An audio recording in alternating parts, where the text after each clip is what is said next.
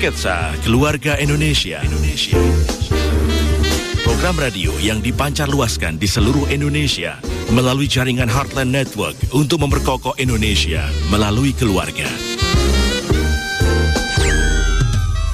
Tapi sebelumnya kami ingin menyapa seluruh pendengar yang merilai siaran di hari ini. Radio Respon sembilan puluh tiga koma nol F M Padang, Radio Harmoni sembilan puluh tujuh koma nol F M Makassar, Radio Heartline sembilan puluh satu koma tujuh F M Lampung, Radio Heartline seratus koma enam F M Jakarta, Radio Heartline sembilan puluh dua koma dua F M Bali, Radio Heartline sembilan puluh empat koma empat F M Samarinda, Radio D K J seratus tiga koma empat F M Lubuk Linggau, Radio Shalom sembilan puluh koma dua F M Tobelo Halmahera, Radio C S W delapan puluh sembilan koma empat puluh F M Manado, Radio Gala seratus tujuh koma delapan F M Banyuwangi, Radio Elisa seratus tiga koma sembilan F M Salatiga, Radio Bonapit sembilan puluh koma satu F M Tarutung, Radio S K F M Blitar, Radio Suara Kasih sembilan puluh sembilan koma lima F M Tarakan, Radio Pemulihan Kasih sembilan puluh enam koma lima F M Bajawa Flores, Radio Rasinda Karanganyar Solo, dan Radio Shalom seratus tujuh koma tujuh F M Kediri, Jawa Timur.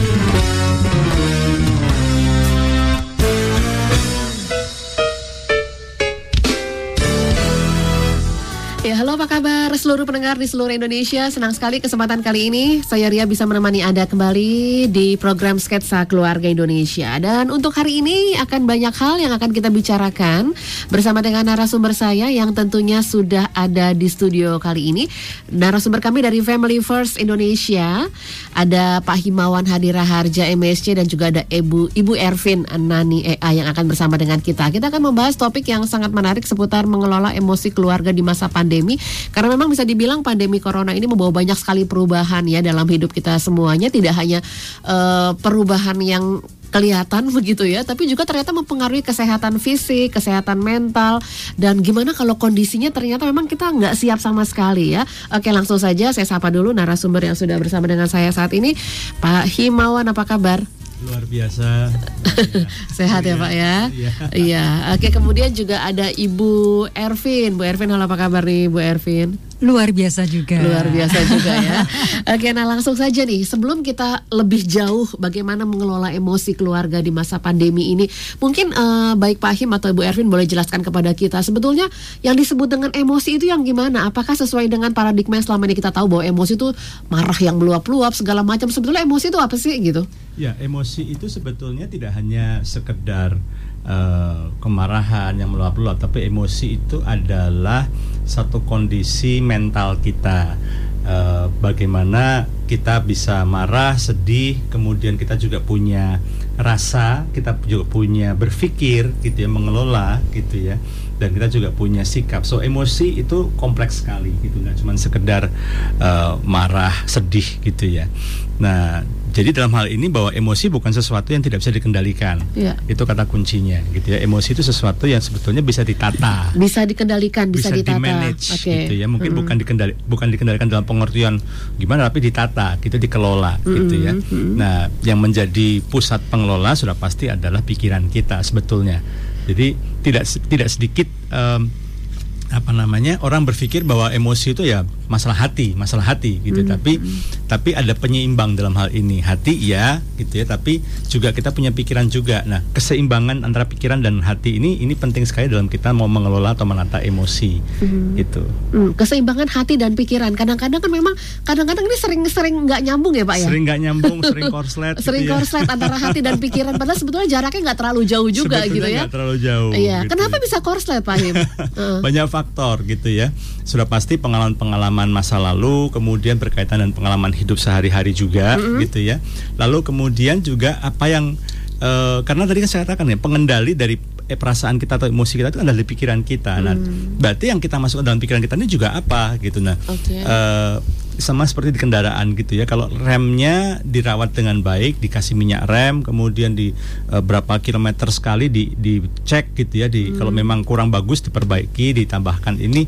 Sama dalam pikiran kita juga demikian gitu. Nah, uh, uh, apa yang diasup oleh pikiran kita? Kalau pikiran kita diasup dengan hal-hal yang negatif, hal-hal yang meng, uh, memancing kekhawatiran, hal-hal hmm. yang justru justru memicu ketakutan, mm-hmm. maka itu kendalinya akan jadi lemah. Uh, ketika ada percikan api sedikit langsung langsung meluap emosinya, iya. langsung jengkel, marah. Berarti pikiran dulu ya Pak? Iya, gitu. Justru gitu, uh. justru pikiran ini uh, ini sesuatu yang perlu di perlu di apa ya? Perlu kita Uh, biasakan hmm. untuk mengelola. Karena itu kenapa ada seorang pengajar yang bagus sekali di masa lalu, namanya Paulus gitu ya. Dia selalu mengingatkan bahwa semua yang benar, semua yang suci, semua yang mulia, semua yang mulia disebut kebajikan dan patut dipuji. hmm. Pikirkan semuanya itu. hmm. Kita gitu harus ya. pikirkan tuh semuanya ya. Pikirkan, okay. karena itu itu penting sekali. Karena otak ini kan pengendali semua perilaku kita, perkataan kita, hmm. gitu ya. Termasuk juga dia menjadi rem yang bagus sekali untuk untuk membantu kita tidak impulsif. Oke. Okay. Gitu. Uh, itu kenapa uh, itu kenapa kita perlu dalam rangka mengelola emosi nggak bisa dipisahkan dari apa yang masuk dalam pikiran kita. Iya. Oke, okay, mungkin dari Bu Ervin mau nambahkan, Bu.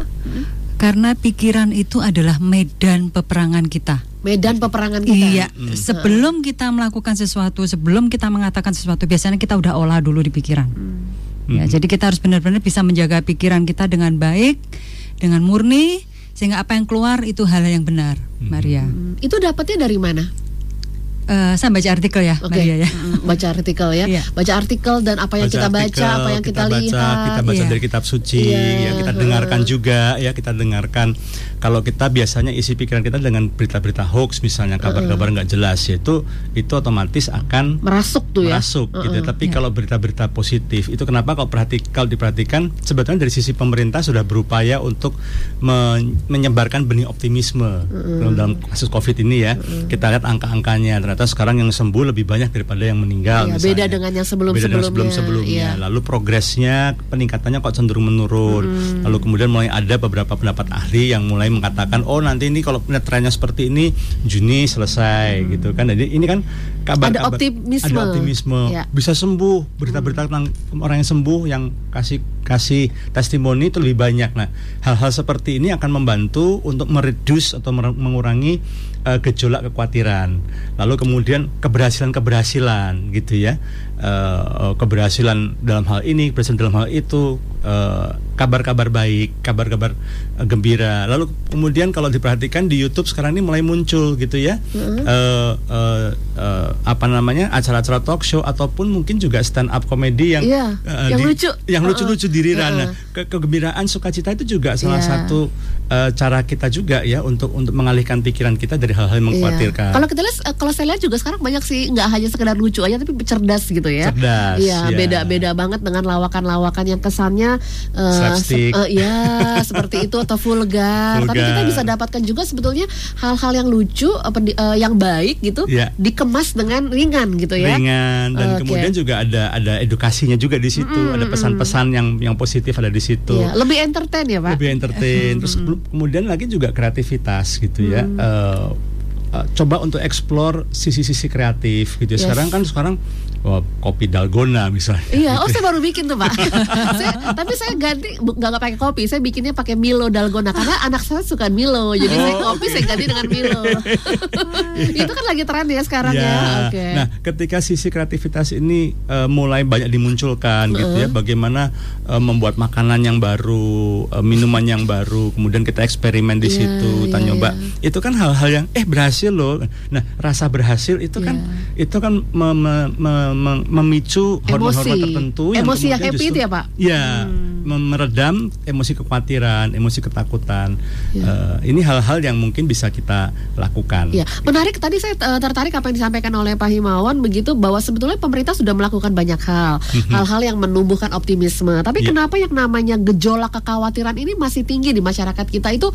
Kenapa gitu? Apa sebabnya di masa pandemi covid sembilan belas ini tuh semakin muda malah orang apa ya, emosi emosi itu gampang banget muncul, gampang terpercik. Itu kenapa seperti itu, Pak Him? Iya, kalau uh, ini memang yang buat P R-nya t- dari pemerintah tidak mudah ini apa? Karena saat ini satu uh, pandemi ini tidak ada satu orang pun yang benar-benar siap. Yes. Ya kan, ini sesuatu yang baru, hmm. gitu ya, baru sama sekali. Seluruh dunia ya Pak? Seluruh dunia. Uh. Kemudian yang kedua, pressure-nya, tekanannya dari berbagai sisi cukup berat memang. Yes, pekerjaan. Gitu ya. Sisi pekerjaan, hmm. gitu ya, beberapa orang dengan work from home ini biasanya kan uh, far from home, sekarang work uh. from home, uh-uh. gitu ya.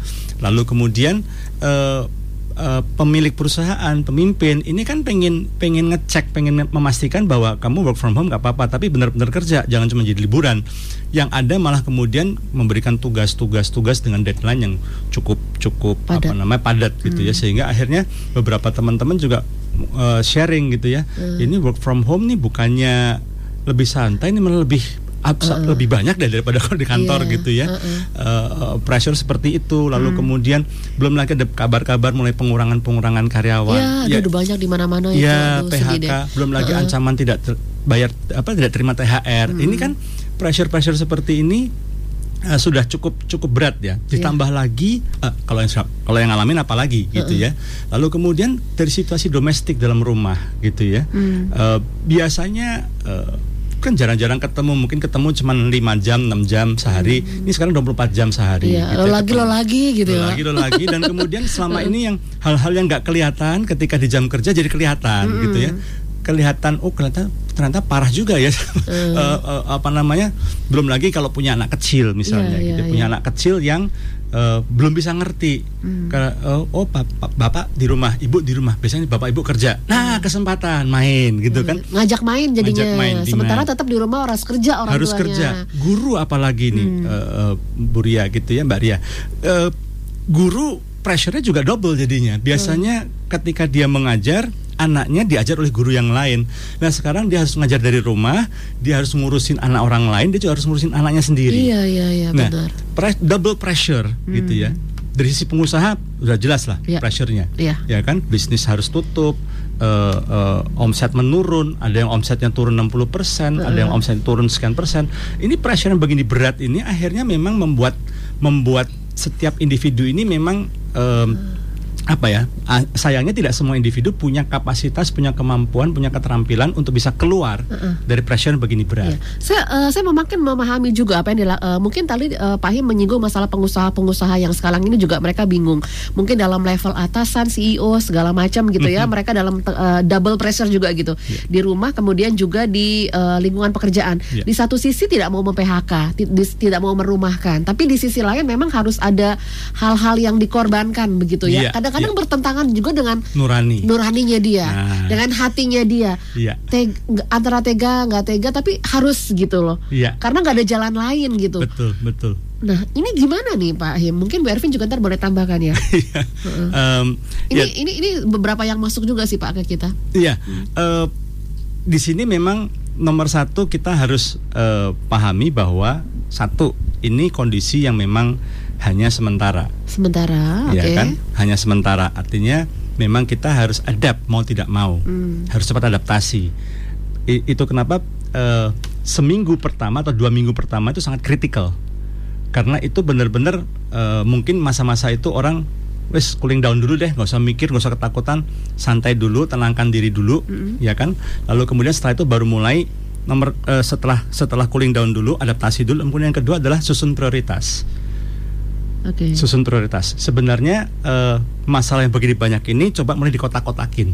Oke, okay. diperkecil lagi ya. Diperkecil lagi hmm. gitu ya. Oh ini masalah ini, akar permasalahannya apa yes. gitu ya. Lalu kemudian uh, dari ini bikin bikin uh, apa urutan mana yang lebih penting. Hmm. Skala prioritas. Penting, skala prioritas yeah. gitu ya. Mana yang harus diperhatikan lebih dulu gitu ya. Lalu kemudian setelah itu mau bikin mulai mulai menyusun. Oke, okay, uh, mana yang harus di-handle lebih dulu. Kalau mau handle ini berapa lama? Tetapkan deadline juga gitu ya. hmm. Nah, uh, hal-hal seperti ini tentu saja tidak bisa lepas juga dari teman diskusi. hmm. Di sini di sini uh, penting sekali di masa-masa pandemi ini justru jangan sampai kita terputus dari ya, uh, hubungan diskusi. sosial, diskusi. Jangan sampai akhirnya nanggung sendiri beban itu ya Pak. Iya, hmm. karena dalam banyak kasus orang menjadi uh, semakin depresi karena dia menarik diri. Dia gak mau kontak dengan orang lain. Dia pikir dia yang paling malang sedunia. hmm. Padahal dia di Jakarta bukan di Malang. uh, gitu. Iya, ya, beda banget jauh. Beda. Gubernurnya beda Pak. Gubernurnya beda. gitu ya. Nah kayak gini kita bikin santai uh, seperti iya, ini iya, gitu iya. ya.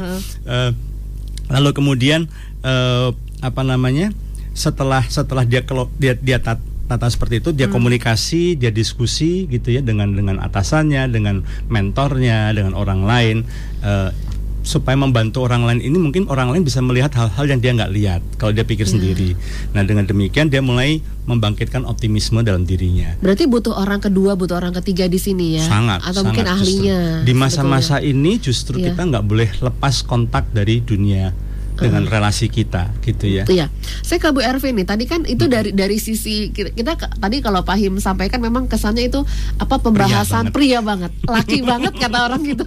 Nah d- dari sisi ibu nih di masa pandemi covid sembilan belas ini memang tentunya uh, emosi-emosi itu mudah sekali muncul. Ini juga sharing yang disampaikan oleh teman-teman saya yang udah-udah mulai stres karena kan perpanjang lagi masa P S B B, perpanjang lagi. Yang tadinya udah mikir oh anak gue minggu depan udah masuk nih, udah sekolah, tiba-tiba dari sekolah dapat surat bahwa diperpanjang gitu. Ah, gak jadi lagi mana nih Bu sebenarnya Bu Ervin? Ya Bu Ria, memang gak mudah ya menghadapi situasi seperti ini. Karena uh, satu, beban mental juga bagi seorang ibu hmm. uh, dimana dia dulunya hanya sibuk urusan rumah tangga, dapur, sekarang harus jadi guru untuk anak-anaknya. Uh-uh. Dan harus ini mendadak ya, Bu. Mendadak. Jadi yeah. tiba-tiba kita juga harus pinter I T nih, Bu Ria. Uh-uh. Waduh. Iya, yeah, teknologi. Uh-uh. Padahal enggak semuanya ibu-ibu bisa lancar I T loh, banyak uh-uh. yang gaptek kan? Iya. Yeah. Yeah. Mau enggak mau jadi ditak- ada harus belajar ya karena yeah. ada pressure. Yeah. Belum lagi ngadepin anak yang berantem, ya kan? Hmm. Karena anak ketemu terus tiap hari yang biasanya ketemu dengan teman-temannya sekolah, sekarang ketemu kakak adik, ributnya sama kakak apa adiknya nih. Waduh, rebutan laptop nih yang jelas Ibu Ria nih. Uh. Karena sama-sama untuk ngerjain tugas, sama-sama yeah. untuk sekolah. Uh. Nah, terus belum lagi wifi-nya bermasalah. Wifi-nya terbatas, waduh. Harus upload betul. video gitu ya. Begitu upload video lemot. Lu wow. langsung kakaknya atau dia teriak. Siapa yang upload sih? Siapa yang upload nih? Gitu ya. Langsung disuruh stop dulu ya. Terus akhirnya gantian ya Pak ya nguploadnya.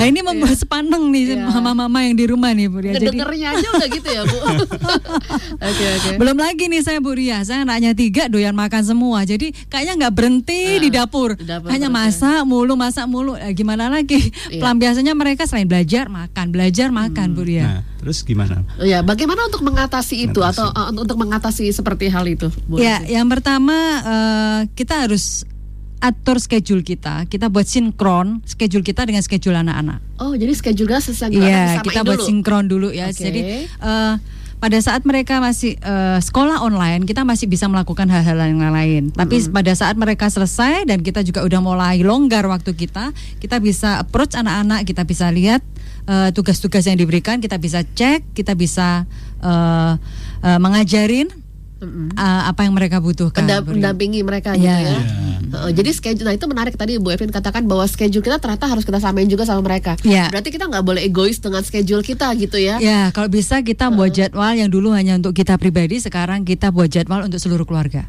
P R banget nih berarti ya, apalagi masih diperpanjang. Baru ke bapak nggak? Karena nah, tidak gitu. tidak semua orang tidak semua orang memang punya kemampuan untuk adaptasi dengan cepat sih. Hmm. Karena kan sudah aku udah terbiasa jam segini nih waktuku ngopi-ngopi cantik misalnya mm, kalau ibu-ibu ya jam sini waktunya aku kesini kesana kemari, ini harus berubah semua, kacau jadwalnya mm, gitu kan, sehingga mau nggak mau memang ya kita selama satu tadi saya katakan seminggu mm. dua minggu adaptasi adaptasinya mm. itu buat apa, yuk tata ulang nih, oke okay, memang nggak jelas diperpanjang lagi nggak apa-apa, ya udah adjust lagi hmm. gitu ya, adjust lagi. Jadi memang ngobrol lagi gitu ya Pak sebetulnya, diskusi yeah. gimana gitu ya, perbanyak diskusi justru malahan. Mm. Terus uh, dalam dalam talk show kami waktu kami jadi narsum juga bulan mm-hmm. lalu gitu ya, kami juga singgung masalah suami istri. Ingat loh uh, suami istri itu dari kapal yang sama. Mm-hmm. Nah di hal ini juga dalam satu keluarga juga perlu saling mengingatkan, ingat loh ya kita ngalamin ini sama-sama dan bukan cuma kita ini semuanya gitu ya. Jadi jangan pernah berpikir bahwa kamu yang paling dirugikan, kamu yeah, yang yeah. paling tersiksa, kamu paling bosen. Kita nih harus gandengan tangan justru gitu ya. Memang uh, dalam hal ini perlu perlu apa ya adaptasi gitu ya. Hmm. Lalu kemudian e, harus dipilah-pilah gitu.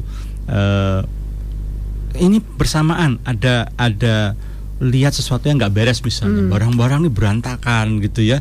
Aduh anak-anak ini kalau habis makan habis ini nggak ini. Tapi ini saat, saat bersamaan e, suami lagi minta tolong ini, minta tolong diiniin gitu ya, diperhatiin, anak-anak juga berantem. Mana yang harus didulukan ini? Yeah. Nah. Uh, mungkin tips praktisnya saja gitu ya buat buat setiap pendengar gitu ya, kalau namanya barang-barang itu uh, mau apa nggak akan kemana-mana kan benda mati hmm. ya, tapi yang harus ada prioritaskan adalah manusia. Okay. Jadi ketika anak, ketika pasangan uh, butuh perhatian, butuh layanan, itu dulu nomor satu. Berarti komunikasi ya Pak? Ya, perlu komunikasi. Sebetulnya komunikasi, tapi kan memang tidak semua orang dilahirkan dengan kemampuan itu gitu. Tapi itu sesuatu yang bisa dipelajari, okay. gitu mm-hmm. ya. Artinya sekali lagi berangkat dari kesadaran bahwa kita ini ngalamin sama-sama. Kita ini satu keluarga, mm-hmm. harus kompak gitu ya. Mm-hmm. Nggak mungkin kita kompak sama orang lain, harus sama keluarga sendiri, mm-hmm. gitu ya. Nah, kita butuh satu sama lain untuk saling gandengan tangan untuk kita bisa keluar ini dari masalah ini dengan berhasil, mm-hmm. gitu. Iya. Nah, itu itu yang perlu kita prioritaskan gitu loh. Oh iya, oke okay, oke. Okay. Kita nanti kita akan break sebentar ya Pak Him dan juga ya. uh, Bu Ervin, kita akan break sebentar. Nanti di sesi yang kedua saya juga pengen tanya-tanya nih, gimana sih dengan pasangan yang taunya hanya marah-marah aja atau mungkin bisanya cuma perintah aja gitu ya. ya Padahal ya, kan ya. ini kan situasinya beda antara rumah sama kantor. Kadang-kadang ke bawah apa yang dilakukan di rumah di, uh, yeah. di kantor dibawa ke rumah atau sebaliknya gitu ya. Yeah. Oke, nanti kita lanjutkan lagi di Sketsa Keluarga Indonesia. Untuk Anda yang mau tanya-tanya, mau gabung boleh. Kita untuk saat ini kita live di channel YouTube ya. Silakan Anda bisa saksikan melalui channel YouTube Heartline Network. Anda juga bisa bergabung melalui telepon lima sembilan satu sembilan dua empat empat atau di W A nol delapan lima lima delapan delapan lima satu nol nol enam. Sketsa Keluarga Indonesia. Indonesia. Program radio yang dipancarluaskan di seluruh Indonesia melalui jaringan Heartline Network untuk memperkokoh Indonesia melalui keluarga. Tapi sebelumnya kami ingin menyapa seluruh pendengar yang merilai siaran di hari ini. Radio Respon sembilan puluh tiga koma nol F M Padang, Radio Harmoni sembilan puluh tujuh koma nol F M Makassar, Radio Heartline sembilan puluh satu koma tujuh F M Lampung, Radio Heartline seratus koma enam F M Jakarta, Radio Heartline sembilan puluh dua koma dua F M Bali, Radio Heartline sembilan puluh empat koma empat F M Samarinda, Radio D K J seratus tiga koma empat F M Lubuk Linggau, Radio Shalom sembilan puluh koma dua F M Tobelo Halmahera, Radio C S W delapan puluh sembilan koma empat puluh F M Manado, Radio Gala seratus tujuh koma delapan F M Banyuwangi, Radio Elisa seratus tiga koma sembilan F M Salatiga, Radio Bonapit sembilan puluh koma satu F M Tarutung, Radio S K F M Blitar, Radio Suara Kasih sembilan puluh sembilan koma lima F M Tarakan, Radio Pemulihan Kasih sembilan puluh enam koma lima F M Bajawa Flores, Radio Rasinda Karanganyar Solo, dan Radio Shalom seratus tujuh koma tujuh F M Kediri Jawa Timur.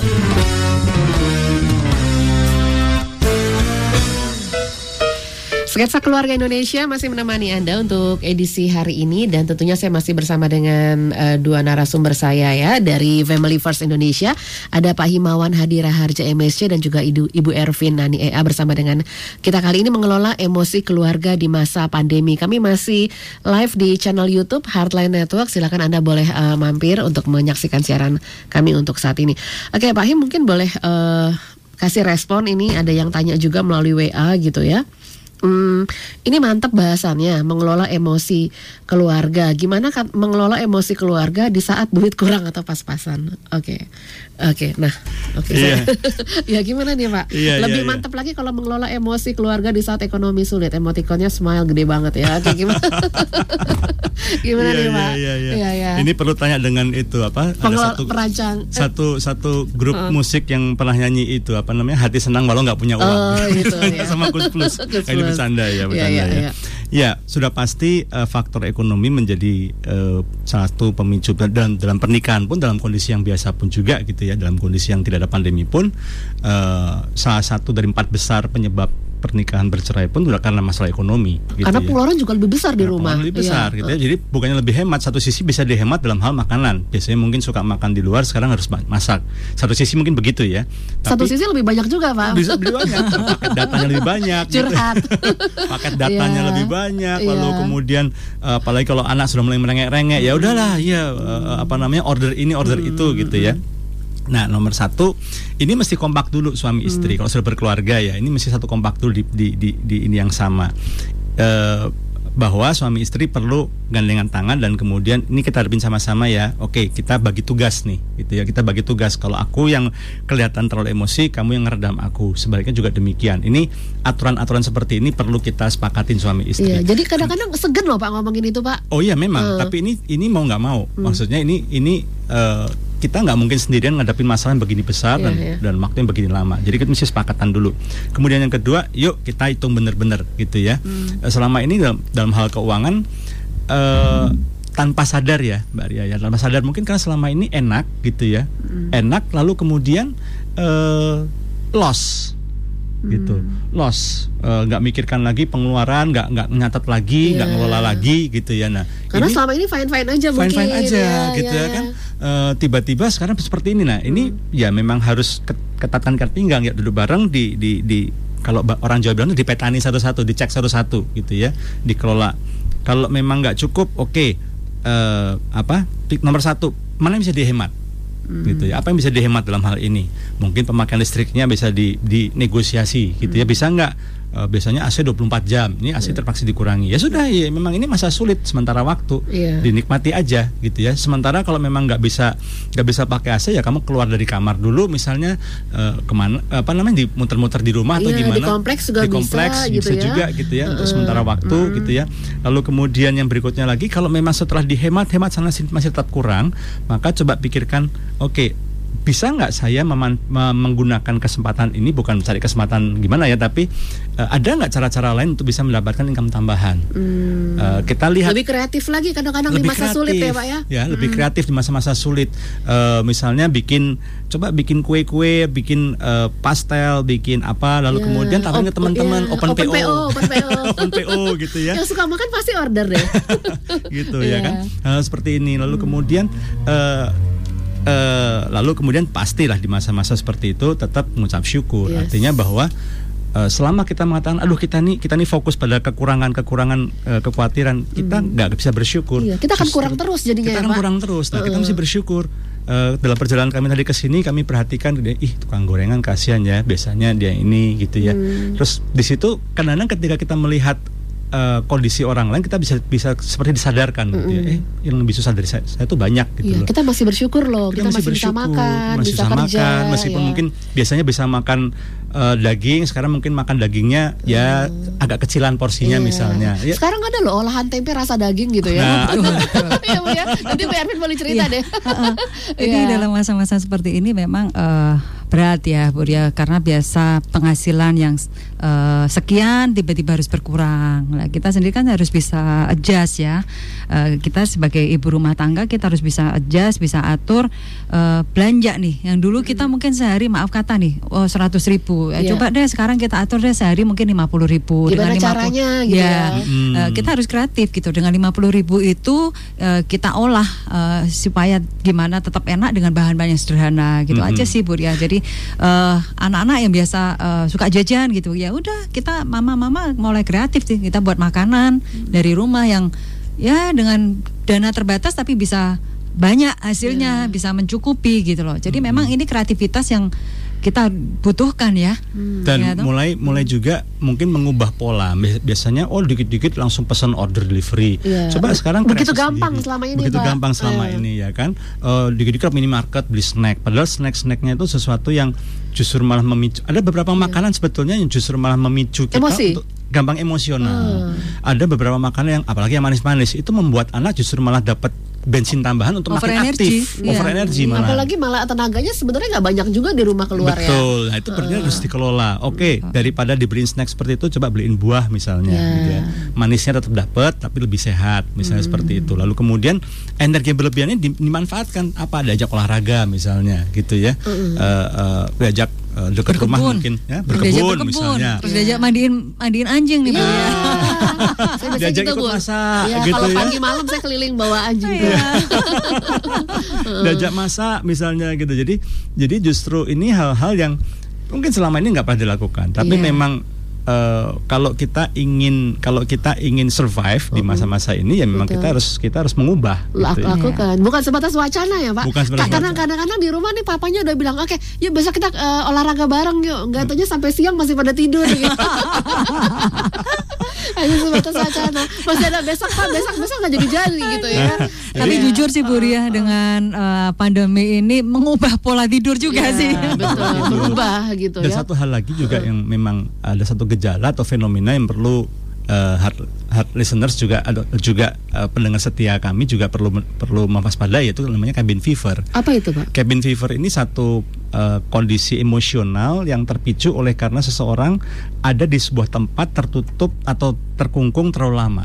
terisolasi. Terisolasi. Jadi P S B B yang semakin dipanjangkan ini membuat banyak orang mulai mulai kayak aduh kok dunia saya cuma segini-gini aja ya. Ruang geraknya ya, Pak. Ruang geraknya. Uh-uh. Dulu mungkin guyonan ya, dulu waktu awal-awal kan kalau posting weekend besok mau kemana ya, tapi uh-uh. jadi kasih-kasih lihat yeah. uh, gambar rumahnya uh-uh. gitu ya. Sekarang jadi benar-benar stres. Jadi gitu. beneran soalnya. Beneran. Nah, uh-uh. jadi dalam hal seperti ini coba ya kita harus kembali kata kuncinya adaptasi. Oke. Okay. Biasanya uh, kalau jam-jam segini saya ke kantor, bangunnya jam sekian. Ya sudah, meskipun di rumah juga jam segitu bangun, hmm. mandi, siap-siap kayak ke kantor yeah. gitu ya. Uh, saya pernah nonton satu klip singkat, ada satu komedian yang yang yang bagus gitu ya, yang dia pakai jas lengkap, terus dia masuk mobil, dia keluarin dari oh iya iya iya, saya jadi mau kakak. Terus dia parkir lagi di depannya, terus masuknya dari pintu yang satu lagi gitu, kantor yeah. gitu ya. Itu itu itu guyonan ya, tapi guyonan. itu tapi itu seru sih. Iya uh. gitu. Oke. Okay. Lalu kemudian uh, ya udah terbiasa kerja kerja. Kalau misalnya nggak tahu mesti ngapain, hubungin atasan gitu ya. Apa yang bisa saya lakukan hari ini Pak? Tugas saya buat hari ini apa gitu ya. Jadi uh, memang memang jam kerja jam kerja. Tentu saja hal ini semuanya perlu disampaikan pada kepada istri, pada pada suami, pada anak-anak gitu ya. Uh, kami work from home bukan berarti bisa main sama-sama. Itu memang harus kerja. Ada waktunya. Ada waktu. Jam sekian jam sekian tolong jangan ganggu. Ini memang dikerja gitu ya, di kantor di kantor, kantor dalam tanda kutip. Kantornya gitu ya. Di rumah. Di rumah gitu hmm. ya. Kerjakan di situ. Lalu kemudian uh, mulai untuk uh, melakukan hobi-hobi yang bisa dilakukan di, di di rumah gitu.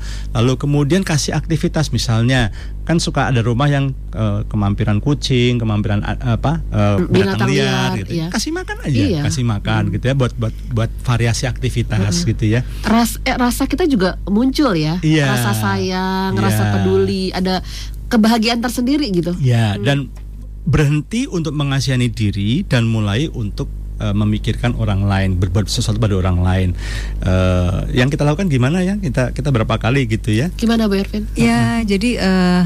Kami tinggal di satu kompleks, Bu Ria. Jadi ada beberapa tukang sapu jalan, mm-hmm. terus satpam, terus tukang angkut sampah. Ya, uh, kalau saya kadang saya masak lebih.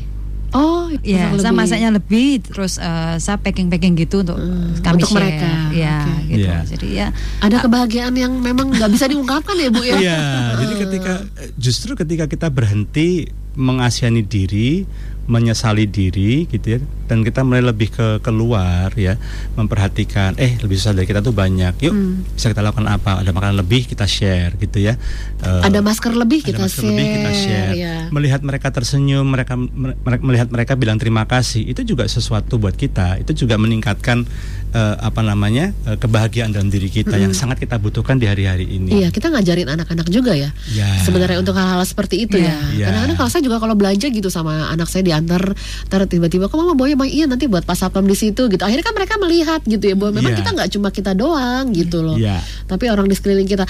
Uh, saya uh, apa menggarisbawahi juga teman-teman yang uh, ini work from home itu pakaian rapi Pak. Tadi Bapak yang menyinggung ya, uh, ada beberapa teman-teman saya yang mereka supaya berasa kerjanya dan akhirnya nggak leha-lehe di rumah gitu. Mereka di rumah tetap cantik gitu, dandan yeah. gitu loh, Bu Ervin. Tetap berasa, udah berasa kayak kerja di, dan memang itu ternyata mempengaruhi dan akhirnya ya. dia lebih lebih semangat. Emang fokus, lebih ya, fokus semangat kerja dibanding dasteran gitu. Ya. Ketika dasteran udah bawaannya maunya ke dapur gitu. Tapi ketika tapi ketika dia hari itu jam itu dia di rumah pakaian rapih, mau kerja di rumah itu ya. dia bisa beda gitu iya, rasanya. Iya. Gimana nih, Bu Erwin? Seandainya, iya, atau, iya, atau gimana iya. nih? Kalau kamu cantik-cantik ke Bu Erwin? Mas, pasti pengaruh ya, Maria ya. Uh, ini kayak saya kemarin uh, sebelum pandemi ini, kami kan sering banget untuk keluar pelayanan bersama. Mm-hmm. Otomatis kan uh, saya penampilan juga saya perhatikan gitu loh. Terus awal-awal COVID, waduh, jadi saya lebih banyak di dapur. Udah nggak mm-hmm. nggak bedakan aja nggak pernah uh, nih, udah nggak uh, uh. pernah nih. Udah benar-benar urusan dapur, masak apa gitu. Nah, terus saya pikir-pikir lagi, waduh nggak bisa kayak gini terus nih. Lama-lama saya tenggelam di dapur nih.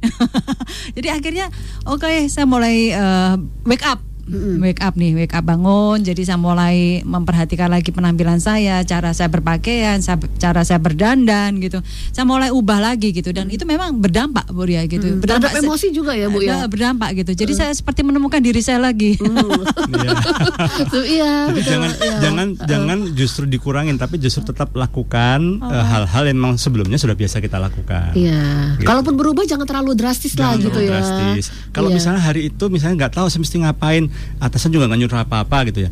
Coba gunakan waktu untuk belajar. Iya. Sekarang ini banyak sekali free online seminar gitu ya. Justru kesempatan untuk buka YouTube, uh, mungkin ada ilmu menjual yang bagus gitu ya.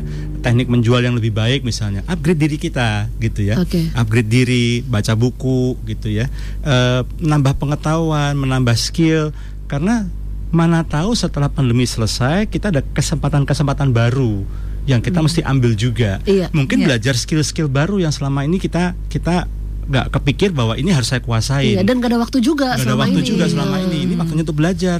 Apalagi nanti ada akan ada tren-tren baru pasti. Akan ada yes. normal yang baru. Beberapa yes. ahli sudah mengatakan begitu. Mungkin work from home bukan lagi sekedar sebuah solusi pendek. Mungkin akan dipraktekkan secara permanen mungkin. Jadi program posisi. pemerintah juga mungkin. Jadi ya. beberapa posisi mungkin cukup work from home aja uh-uh. gitu. Nah berarti belajar mekanisme work from home-nya gimana. Lalu kemudian nanti kedepannya seminar-seminar nggak harus di gedung-gedung misalnya. Hmm. Uh, belajar misalnya menggunakan menggunakan Zoom atau menggunakan Skype, menggunakan apa, bagaimana cara ngomong uh, di depan kamera, bukan hmm. di depan publik, hmm. di depan kamera hmm. misalnya. Nah ini latihan seperti itu. Lalu kemudian Uh, bis, uh, peluang-peluang bisnis apa lagi nih yang bisa diambil nih gitu ya. Uh, ada beberapa bisnis yang kayaknya akan ini akan uh, trennya bergerak, trennya kan bergerak nih mm, gitu. Berubah. Berubah. Berarti mm. saya harus siapin lagi nih ke depan ini. Kalau tren mau ngambil tren bisnis ini, skill apa, modal apa, atau hal-hal tertentu apa yang saya miliki untuk bisa melakukan uh, bisnis baru ini. Nah, itu perlu yeah. kita perlu kita kembangkan. Ini justru masa kita untuk upgrade diri kita. Oh, yeah. Nah, di Family First Indonesia sendiri apa yang dilakukan, Pak, yeah. terkait dengan program-program seperti ini? Saat ini uh, kami memang dua minggu pertama kita lagi coba trial error, dan kemudian sekarang kita sudah mulai melihat ada satu shifting. Kita sekarang lebih kencang di digital. Jadi hmm. uh, posting di Instagram, uh, Facebook. Instagramnya gitu. Apa Pak? Uh, at Family First Indonesia. At Family First Indonesia. Kemudian uh, ada satu lagi akunnya Hati yang Gembira. Okay. Hati Y G Gembira gitu ya. Hati Y G Gembira. Y G Gembira. Ya, Gembira. Nah, ini kami, dua-duanya Instagram ya? Ya.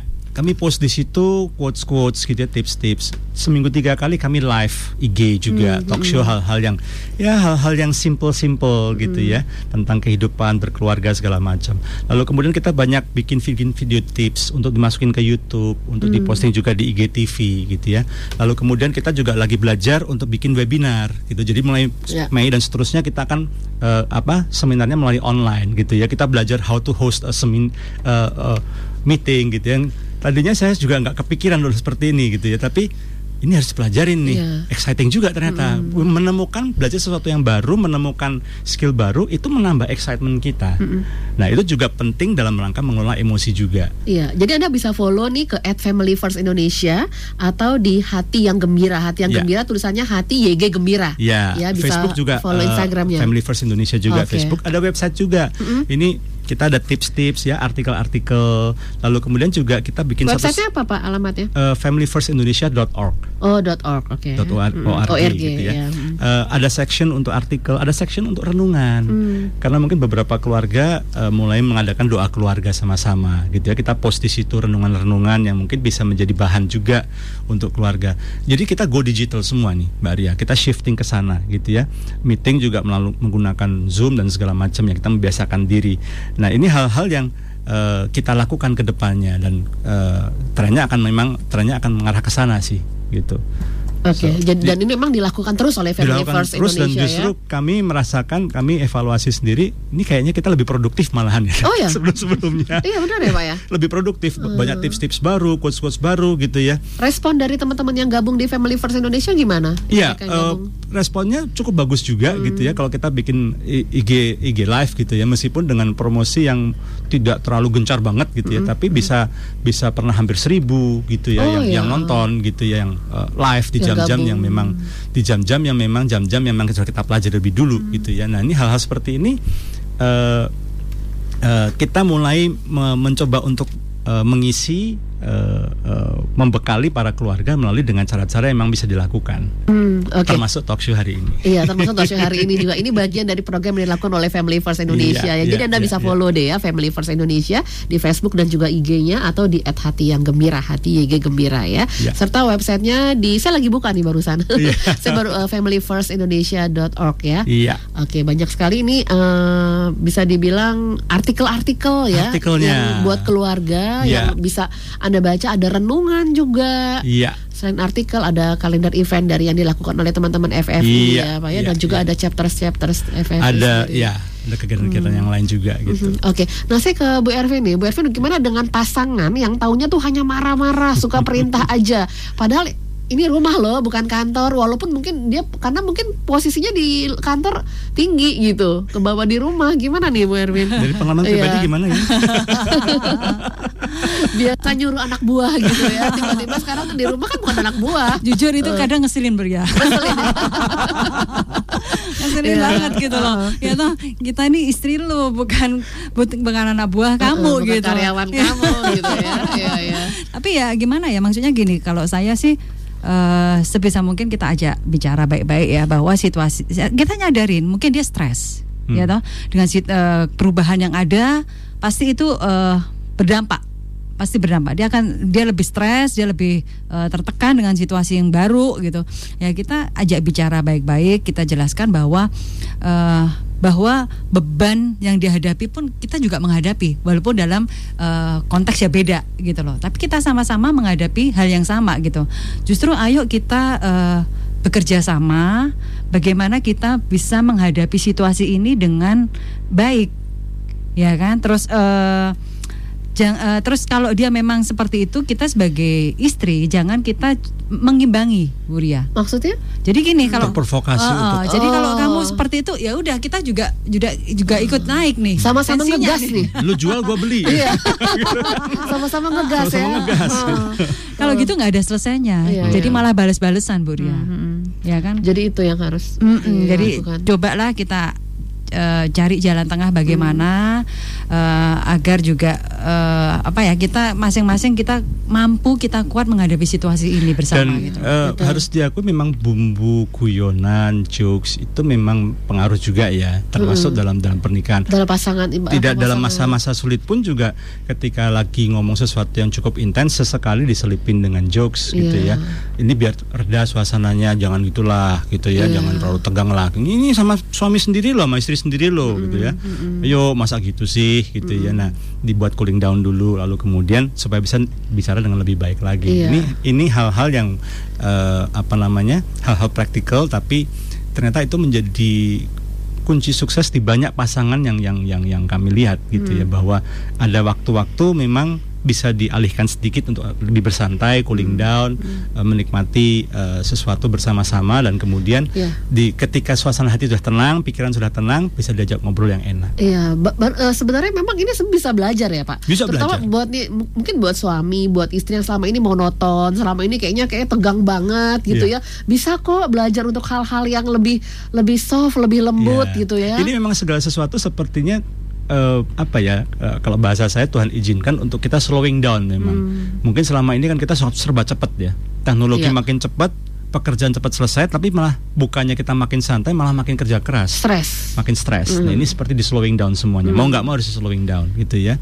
Ini waktu kita untuk banyak waktu untuk untuk istirahat, relax gitu ya. Lalu kemudian uh, apa namanya mulai mem- memprioritaskan diri, lalu kemudian coba mulai menikmati, mensyukuri. Mungkin selama ini nggak bisa main sama anak, jadi nikmati main sama anak gitu ya. Hmm. Selama ini nggak bisa ngobrol sama istri, dengan ngobrol hari yang ringan-ringan, berbanyak waktu. Sekali lagi, bagaimanapun juga kerjaan perlu, iya kerjaan perlu hmm. gitu ya. E, tugas itu harus gitu ya. Tapi e, di sisi yang lain ada hal yang lebih penting lagi, yaitu relasi. Yes, uh, gitu. Betul. Itu yang harus harus kita benahi justru hari-hari ini. Mungkin kesempatan yang yang memang uh, bagus untuk kita banyak memperkuat relasi dengan anak, relasi hmm. dengan suami istri, saling memaafkan, lalu kemudian uh, coba untuk membangun hal-hal yang selama ini hilang, hmm. gitu ya. Hmm. Lalu kemudian ya redeeming the time gitu. Dari kamu gimana ya? Iya. Ya. Nah kalau ternyata mungkin emosinya nggak terkendali. Mm-mm. Gitu, emosi pasangan tidak terkendali, apa yang mesti dilakukan? Ya, yang yang pertama adalah uh, tadi istri saya mengatakan jangan jangan diimbangin. Jangan diimbangin. Jangan diimbangin gitu ya, hmm. karena kita harus ingat itu itu poin pertama yang tadi Bu Ervin sampaikan. Jangan ya? diimbangin. Bahwa kita harus put in our mind ini uh, uh, belajar untuk, kalau bahasa saya dalam memberikan konseling gitu ya. Belajar untuk menangkap kontennya tanpa memperhatikan kulitnya. Gimana, Pak? Kata-katanya mungkin memang tidak mengenakan, nadanya tinggi, tapi saya coba belajar untuk ini maksudnya apa sih? Oh, dia misalnya enggak suka dengan cara saya uh, misalnya membatalkan hmm. sesuatu. Hmm. Saya udah ambil keputusan uh, ke anak-anak begini dibatalkan sama sama pasangan saya misalnya begitu gitu ya. Oh, intinya oh dia uh, uh, saya enggak suka nih misalnya. Lalu oke, okay, I get your message.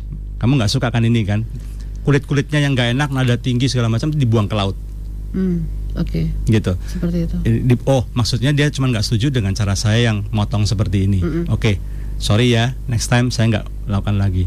Tapi juga uh, apa namanya uh, in the meantime, coba uh, kamu nggak perlu sampai segitu aja, boles-boles gitu okay. ya, slow aja, slow, slow gitu ya. Gitu ya. Iya, ini momen yang pas sebenarnya untuk kita yang berubah sih ya, memang berubah, berubah semuanya gitu loh. Iya, iya. Iya, jadi ya ke situ. Nah, kalau kita ngomongin seputar peranan doa dalam ya. manajemen emosi ini gimana, Bu Ervin juga boleh tambahkan juga. Iya. Kalau bagi saya doa penting sekali ya Bu Ria, karena kekuatan kita uh, kita dapatkan dari kita berdoa, dari kita mencari Tuhan, dari situ kita mendapatkan kekuatan, ketenangan, kita mendapatkan uh, segala sesuatu yang kita butuhkan yang tidak dapat kita temukan di dunia ini gitu loh. Bukan bukan klise ya, tapi benar-benar kalau kita punya hubungan yang kuat dengan Tuhan uh, lain Bu Ria, kita hmm. merasakan satu hal. Ada damai sejahtera, ada sukacita yes. yang itu nggak kita dapatkan kita dari dapat. manapun. Betul. Uh-uh. Dan itu yeah. bikin kita lebih enteng melangkah ya. Lebih enteng, lebih kuat yeah. juga. Lebih kuat uh-uh, lebih menghadapi kuat. apa juga. Kita mungkin nggak bisa curhat sangat dalam dengan orang lain ya kan. Mungkin ada hal-hal tertentu yang kita nggak mau teman-teman kita tahu. Tapi kita bisa curhat habis-habisan sama Tuhan. Kita bisa nangis sama Dia gitu ya. Ya memang itulah momennya kita untuk untuk uh, kalau bahasa psikologinya itu katarsis gitu.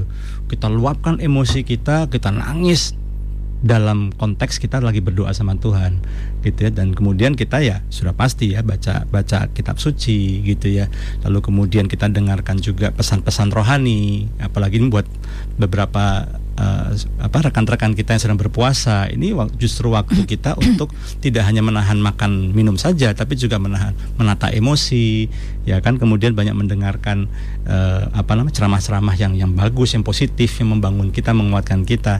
Ini hal-hal yang justru sangat diperlukan gitu ya. Selain istirahat, makan yang teratur, olahraga yang cukup, doa juga penting. Iya, berarti bisa dibilang agak aneh juga ya Pak Himawan ketika ya. mungkin di masa uh, work from home ini banyak waktu di rumah, terus justru malah doanya kurang gitu ya.